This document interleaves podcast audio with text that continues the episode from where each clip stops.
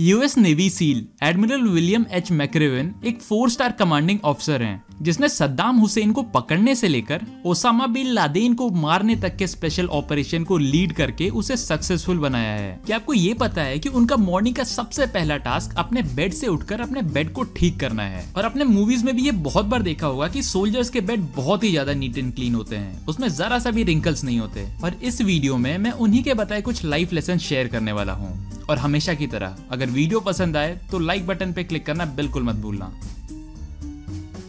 अगर दुनिया बदलना चाहते हो तो अपने बेड को सबसे पहले उठकर ठीक करो। अगर सुबह उठकर आपने अपना बेड ठीक कर लिया है तो आपने अपने दिन का सबसे पहला काम कंप्लीट कर लिया है। और यही किया हुआ काम आपको आपके दिन का सबसे पहला मोटिवेशन और कॉन्फिडेंस देगा। और यही चीज़ आपको आपके बाकी के टास्क कंप्लीट करने के लिए भी एनकरेज करेगा। क्योंकि पहला काम कंप्लीट करने के बाद आपने अपना दूसरा काम कंप्लीट किया, फिर तीसरा, फिर चौथा, और दिन खत्म होते तक वो एक काम की मदद से आपने बहुत सारे काम कर दिए। अपना बेड बनाना इस चीज़ को भी बताता है कि ज़िंदगी में छोटी छोटी चीज़ों की बहुत बड़ी अहमियत होती है। क्योंकि अगर हम लोग छोटी छोटी चीज़ों को सही नहीं कर सकते तो हम लोग बड़ी बड़ी चीज़ें भी सही नहीं कर पाएँगे। और मान लो अगर आपका दिन बेकार जाए, और जब आप घर आओगे तो आपका बेड पहले ही बना हुआ होगा, जो सुबह सबसे पहले आपने बनाया होगा। और एक बना बनाया बेड आपको ये एनकरेज करेगा कि कल का दिन और बेहतर होगा। एडमिरल मैक्रेविन कहते हैं कि हमारे सील ट्रेनिंग के दौरान हमें पानी में बहुत लंबे लंबे स्विम करने पड़ते थे। उसमें से एक था नाइट स्विम स्विम से पहले हमारा इंस्ट्रक्टर हमें उन शार्क की स्पीसीज के बारे में बताता जो हमें उस पानी में मिलने वाली हैं। मगर साथ ही साथ वो हमें ये भी विश्वास दिलाता कि अब तक किसी भी कैंडिडेट को शार्क्स ने खाया नहीं है। मगर साथ ही साथ वो हमें ये भी बताता की अगर शार्क तुम्हारे आजू बाजू घूमने लगे तो अपनी जगह पे ही रुको। ज़्यादा हिलने की ज़रूरत नहीं है और घबराने की भी ज़रूरत नहीं है। और अगर फिर भी वो शार्क तुम्हारी तरफ़ आए तो अपनी पूरी जान लगा के उसके नाक पे एक मुक्का मारो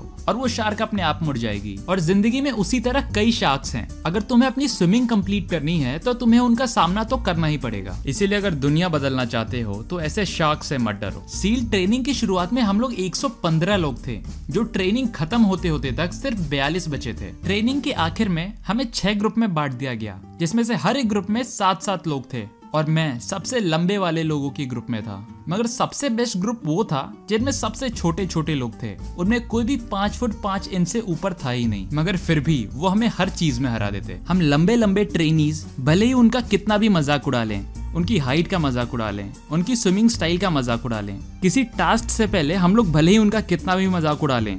लेकिन हर टास्क में वो लोग सबसे आगे आते थे और आखिरी हँसी वही लोग हँसते थे। स्विमिंग ट्रेनिंग के दौरान हम लोगों ने ये सीखा कि आपके जीतने की लगन से ज़्यादा और कुछ मायने नहीं रखता। इससे फ़र्क नहीं पड़ता कि अगर आप गोरे हो या फिर काले हो, आप कहाँ से आए हो। या फिर आप अमीर हो या फिर गरीब हो, अगर आप दुनिया बदलना चाहते हो तो दूसरे इंसान को उसके दिल के साइज़ से नापो ना कि उसकी हाइट से। सील ट्रेनिंग के नौवे हफ़्ते को हम लोग हेल वीक बोलते हैं। हेल वीक के दौरान हम लोगों को लगातार छह दिनों तक सोने नहीं दिया जाता और लगातार मेंटली और फिजिकली हरास किया जाता है। सील ट्रेनिंग के दौरान एक दिन हमें गीली मिट्टी से भरे तालाब में लेटा दिया जाता है।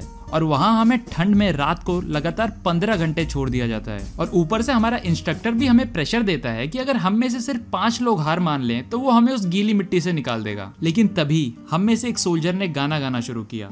उसको देखते ही दूसरे ने शुरू किया, फिर तीसरे ने, फिर चौथे ने, और देखते ही देखते सारा ग्रुप गाना गाने लग गया। हमारे इंस्ट्रक्टर ने हमें डराने की भी कोशिश की। उसने कहा कि वो हमें ठंड में ही रखेगा, अगर हम लोग गाना गाते रहे तो। मगर हमारे गाने का जोश इतना ज़्यादा था कि अब वो ठंडी हवा हमें बिल्कुल भी ठंडी नहीं लग रही थी। अगर मैंने दुनिया घूमते हुए कुछ भी सीखा है तो वो है power of hope Gandhi, Mandela, Lincoln, Luther junior, Malala Yusuf.